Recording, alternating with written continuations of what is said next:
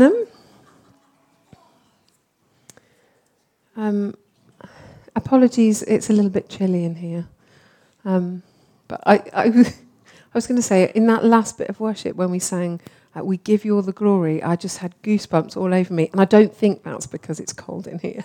I think that it's because it's the Spirit of God. So I feel quite, um, yeah, I feel a bit undone. Um, this morning, our third Sunday in Advent, um, I want to look at joy. Um, so, what is it that brings you joy?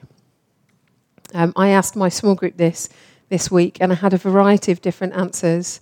Um, that's one of my mum's Christmas decorations. She never did tacky, but she now, like when I walked into her house last weekend, we had Christmas with my um, family last weekend. It's, oh, I'm glad you think it's not tacky. Um, I'm not sure my dad would have liked it, but he's not around anymore. So um, my mum can decorate the house however she likes. And I walked into her living room, and that was on her mantelpiece. And I was like, oh, I need to take a picture of that because I'm going to speak on joy next week. Um, what brings you joy? Some people in our small group said um, going on an amazing roller coaster and then having the debrief with the kids afterwards about the most scary bit. Um, I know. um, seeing, being with friends and family and seeing other people happy. Um, seeing my children succeed and them grow in confidence. Um, having a home, having food in the fridge, and happy children. Um, if you're Shirley Ballas on Strictly, um, you get great joy from watching a Charleston done really well. And I think I get great joy from that too. I probably don't have as keen an eye as her. Um, now, I did have a whole paragraph in here about England winning yesterday. because when I wrote this, I was convinced. I know very, not very much about football, but I had faith that it clearly wasn't prophetic. Um, but maybe, uh, maybe you might have felt joy if if they had won. Um, I, Russ is not here. He's poorly this morning, and he is um, an avid football fan. No, yeah, he is poorly. He's not just n- like nursing his his broken heart. Um, anyway, uh, maybe maybe you feel joy uh, having friends and family round your table eating together. Maybe buying that perfect gift for somebody that you know they will love. I think, as I've talked to a few people about joy over the last couple of weeks and as I've thought about it, I think that joy always involves other people. And it's, I think joy in isolation. I mean, I haven't researched this extensively. Um, I haven't read any papers or anything on it. But I feel, uh, as I've my my limited research, I feel like um, actually it's almost impossible to experience joy on your own. It has to be done in, uh, in, in community. The Oxford English Dictionary says that joy is a feeling of great pleasure and happiness, which I totally understand and I kind of agree with. And who am I to argue with the Oxford English Dictionary?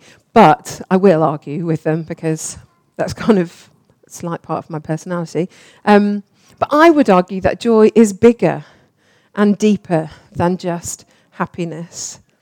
Happiness is good, but I think it can be fleeting. You know, there are moments uh, where we experience happiness, but I think it's so often uh, dependent on the circumstances you're in. So, for example, when, um, when England scored yesterday, the house I was in, there was an awful lot of happiness, but it was fleeting. Um, I think joy goes deeper. It's transcend, more transcendent of our situations and our circumstances. And uh, for those of you that have heard of the fruits of the Spirit, Paul talks about them in the book of Galatians. And joy is a fruit of the Spirit. So the Holy Spirit living and working in us. One of the things that will blossom as a result of that will be joy in our lives. G.K. Chesterton, who's a kind of author, writer, theologian, said, Joy, which, is the, which was the small publicity for, of the pagan, is the gigantic secret of the Christian we, as followers of Jesus, have access to great joy. Another commentary I read said, Joy is a bubbling and sustained sense of God's nearness affection, and provision. I love that. And if you're looking for an example of where joy is not dependent on circumstance or situation, um, if you ever read any of Corrie ten writings, Corrie ten Boom um, and her family hid Jews from the Nazis. Um, and she eventually, with her sister and father, ended up in Ravensbrück concentration camp in Germany in 1944. And despite her circumstances, she said this When we are powerless to do our thing, it is great joy that we have when we come and step inside the ability of Jesus. So she knew and understood something of joy, even though her situation was beyond a nightmare. She knew that joy of the sustained sense of God's nearness, affection, and provision. So we can probably all recall times of happiness, can't we? And how is joy different from, for you? And I want to look this morning at what joy brings, what, sorry, what Jesus brings in joy. And if you don't know Jesus, if you haven't given him your allegiance as, his, as, as king, if you haven't surrendered your life to him, then you might want to listen to what I'm going to say and weigh it up. Because I think in following Jesus, in surrendering our lives to him, we have access to the greatest joy imaginable. So I'm going to read some verses from Luke chapter 2. If you've got a Bible, feel free to turn to it. Check I'm not making this stuff up. Um, if you don't have a Bible and would like one, we've got some um, on the information table where you're more than welcome to take one. Um, and Luke is in the second half of the Bible, and I'm going to read Luke 2, verses 8 to 20. It's probably some, a story that you're familiar with. Um, but um, I thought I'd read it anyway. So make sure you're sitting comfortably, wrap up warm, put your hat on and your scarf if you'd like to. And there were, she- there were shields living in the. F- no, come on, Abby, put your teeth in. And there were shepherds living in the fields b- nearby, watching over their flocks at night. An angel of the Lord appeared to them, and the glory of the Lord shone around them, and they were terrified. But the angel said to them, do not be afraid. I bring you good news that will cause great joy for all the people. Today, in the town of David, a Saviour has been born to you. He is the Messiah, the Lord. And this will be a sign to you. You will find a baby wrapped in cloths and lying in a manger. Suddenly, a great company of heavenly hosts appeared with the angel, praising God and saying, Glory to God in the highest, and on earth peace to, on, to those on whom his favour rests. When the angels had left them and gone into heaven, the shepherds said to one another, Let's go to Bethlehem and see this thing that has happened, which the Lord has told us about. So they hurried off and found Mary and Joseph and the baby who was lying in the manger. When they had seen him, they spread the word concerning what had been told them about the child. And all who heard were amazed at what the shepherds said to them. But Mary treasured up all these things and pondered them in her heart. And the shepherds returned, glorifying and praising God for all the things they had heard and seen, which were just as they had been told. So, firstly, verse 8 starts with an and, which makes me think, well, what happened before? So, just a brief, brief recap verses 1 to 7 um, we hear about Mary and Joseph arriving, going to Bethlehem because of the census. Um, and then Jesus is born. The birth of Jesus, all wrapped up in two verses, short and sweet. If anyone's had a baby, if only it was that, that short and sweet and tied up so neatly. Um, or also, it might be that if you've had a baby, you think, oh, I'd like to know some more details. That's a whole other issue. Um, Jesus was born in Bethlehem, and the very next people that Luke felt that it was important to hear, or Luke told us about, heard about this birth was the shepherds. The angels appeared to the shepherd, and, and the angels appeared to the shepherd. This birth had happened, and the shepherds are told. Now, shepherds appear quite a lot throughout Scripture. There's a long heritage of God using shepherds throughout human history, starting with Abraham, then Isaac and Jacob, Rachel, Moses, Aaron, David, Amos, names that you might be unfamiliar with, but all, all people who are pretty significant in the history of God's people. And also, if we go back to Genesis, which is the first book in the Bible, in Genesis 46, we, we know that in that culture, shepherds weren't considered particularly um, highly. They were seen quite like servants. And actually, the verse in Genesis 46 talks about how the Egyptians saw shepherds as detestable. So, so it's unusual that the shepherds perhaps were the first people to hear of Jesus' birthday, birth. But yet, the Bible consistently, um, the salvation narrative consistently turns up with those who are underprivileged and overlooked throughout Scripture. So there is significance in the shepherds hearing first that Jesus had arrived. Now, it is, I think it possibly is unusual if, um, when a baby is born, you know, it might be that you, you work out who you're going to tell first. Um, and who your first visitors are going to be. Would you want some like random smelly men from a hillside who've been up all night um, looking after their sheep um, coming to see you? I, I, possibly wouldn't have, but I'm not going to put that on any of you. Um, but there must have been a reason in God for God's plan. You know, even if it doesn't make sense and we think it's slightly weird and it, we can't see it, God's plan had a purpose and significance. And as I was thinking about this, I was like, how many of us, things don't make sense, we don't quite understand it, but if it's God's plan, are we prepared to trust it? Are we prepared to go with it? So the angel appeared and they were terrified. Verse 10 says, But the angel said to them, Do not be afraid. I bring good news that, will cause great joy for all people. It doesn't just say great joy for a few people, or great joy for those of you that are really well behaved and tickle the boxes, or great joy for those of you that believe the right thing and act in a certain way. He, the angel says, I bring good news that will cause great joy for all people. This term good news is the first time, um, the first, the, the, the, Greek is evangelion, and it's used initially to uh, announce Caesar's birth. He says, the God has arrived, little g, not capital G. Um, and Mark, in Mark's gospel, hijacks this phrase in Mark 1 1, and he says, The good news, the evangelion of Jesus, the King has been born.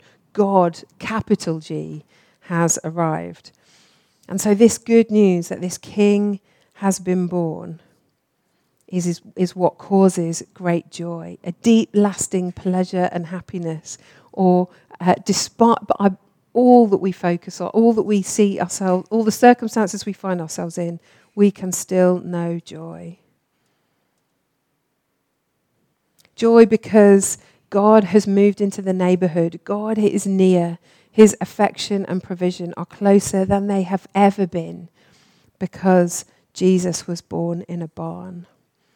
And today we read later on in the, in the New Testament that we today have the Holy Spirit, God's helper, to live in us, the third part of God, wanting to live in us and express himself through us.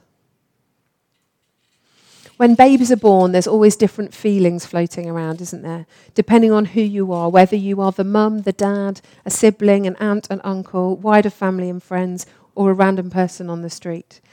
And when Jesus was born, there were and there still are many different feelings at play. Different people feel different things, think different things. But these shepherds, they were singled out by God to find out what the significance of this baby meant. God coming to earth as king. He, he came, uh, he was born as king whether we acknowledge that or not. And so his existence changes everything for everyone. And we have a choice to say yes to him, to give him our allegiance, to live as subjects to him, the king. Because he's, and because of that, he's interested and wants to be involved in all of our lives, shaping and protecting it. So, this good news causes great joy. Joy as a result of Jesus being born, that we can know and experience on a daily basis, whatever situations we might face. One response to Jesus being born as King is one of thankfulness. Thankfulness because of all that it signifies. Jesus as King, Lord, Saviour, Protector, and Friend, amongst other things. I read a quote last week from an author called Sarah Young, and she said this Thankfulness is an attitude of the heart that produces joy. And I loved that connection between thankfulness and joy. And I felt like it's a bit of a cyclical thing. It's like Jesus was born, which causes great joy. We are thankful to him because of all that that means his kingship, his saving grace, his presence. And that thankfulness changes us I, I, um, a few months ago, Lydia preached on having an attitude of gratitude, and she talked about our neural pathways changing because of thankfulness. And it's like we've got joy, we've got thankfulness. Our neural pathways are changed, and that thankfulness produces more joy. So I think thankfulness and joy are intrinsically linked. However, let's take a reality check on Sunday, the 11th of December. It might be that you aren't feeling that joyful this morning. It might be that you do genuinely face situations and circumstances that are stealing your joy. It might be that the thought of leading up to Christmas, there's different things at play in your family, personally, in your wider community that, that take that dynamic of joy and slightly uh, slice it in half. So rather than focusing on the joy, let me ask you the question. Let's reframe it and ask, what are you thankful for? If thankfulness really is an attitude of the heart that produces joy, and you know that joy isn't quite where you want it to be, your joyometer, if there is such a thing, what are you thankful for?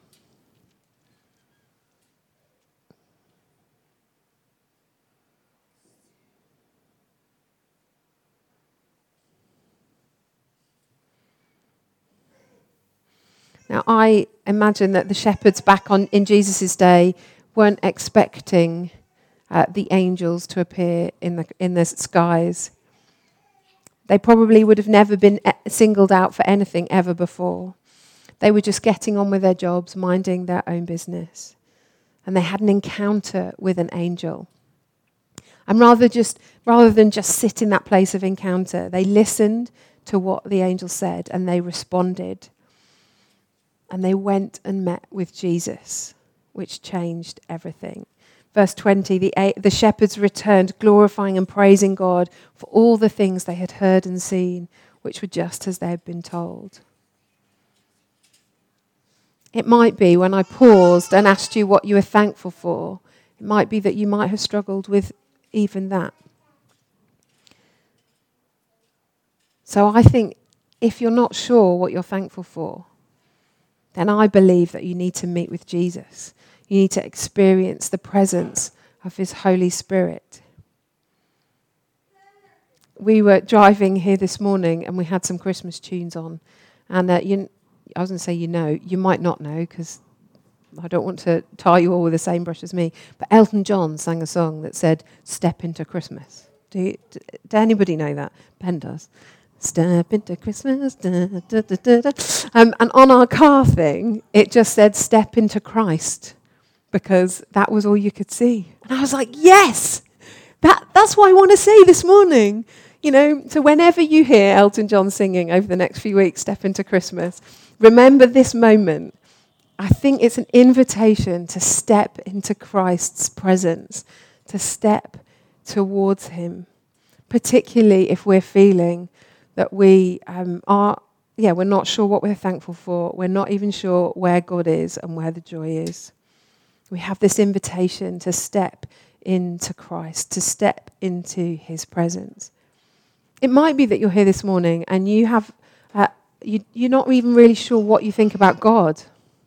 It might be you have a killjoy impression of God, that he, uh, that he is out to, to, to kill our joy, to, to, to take all the fun things out of life. And perhaps your heart isn't inclined towards him. And again, I would say that that is not the Creator God's heart. Jesus was born, and that is good news that causes great joy for all people. We can step towards Him, step into His presence. It might be that you are currently facing situations in your life that are stealing your joy. And again, I felt like as I was thinking about this that, that we can come to God with those things and we can, we can give them to Him and we can say, This is not right. This is making me angry. This situation is totally unjust. And we can go to God with those things because He can handle our stuff, He can handle how we're feeling. And He can change our perspective.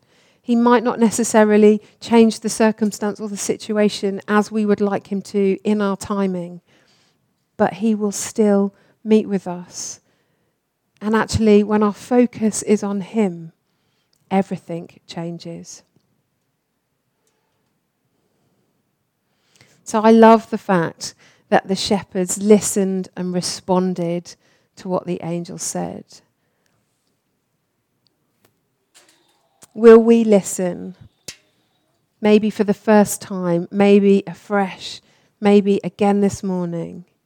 Listen to this proclamation of Jesus being born. Jesus' very existence on earth as a man is genuinely good news that causes great joy. And when we know that, when we begin to grasp that, we can respond. We can respond to Him and His love. We can respond with thankful hearts. So if you've never said yes to Jesus, never said, okay, I'll give you a go, never said, I want to follow you, then um, it might be this morning that you go, I'll take a punt, I'll go for it. And I, we would love to pray with you. It might be this morning that you are in a place of great joy and celebration, and we want to celebrate with you. But it might be that you're in a place where you know that you have some joy stealers in your life that you want to focus on God, you want to get God's perspective on. We would love to pray. So, why don't we stand? And we are just, the Holy Spirit's here already. We are going to just invite Him to increase. We've got time.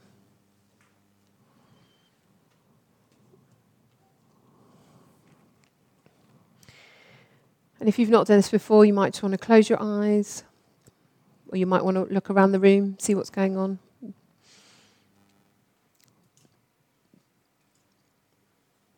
Holy Spirit, we thank you that you're here.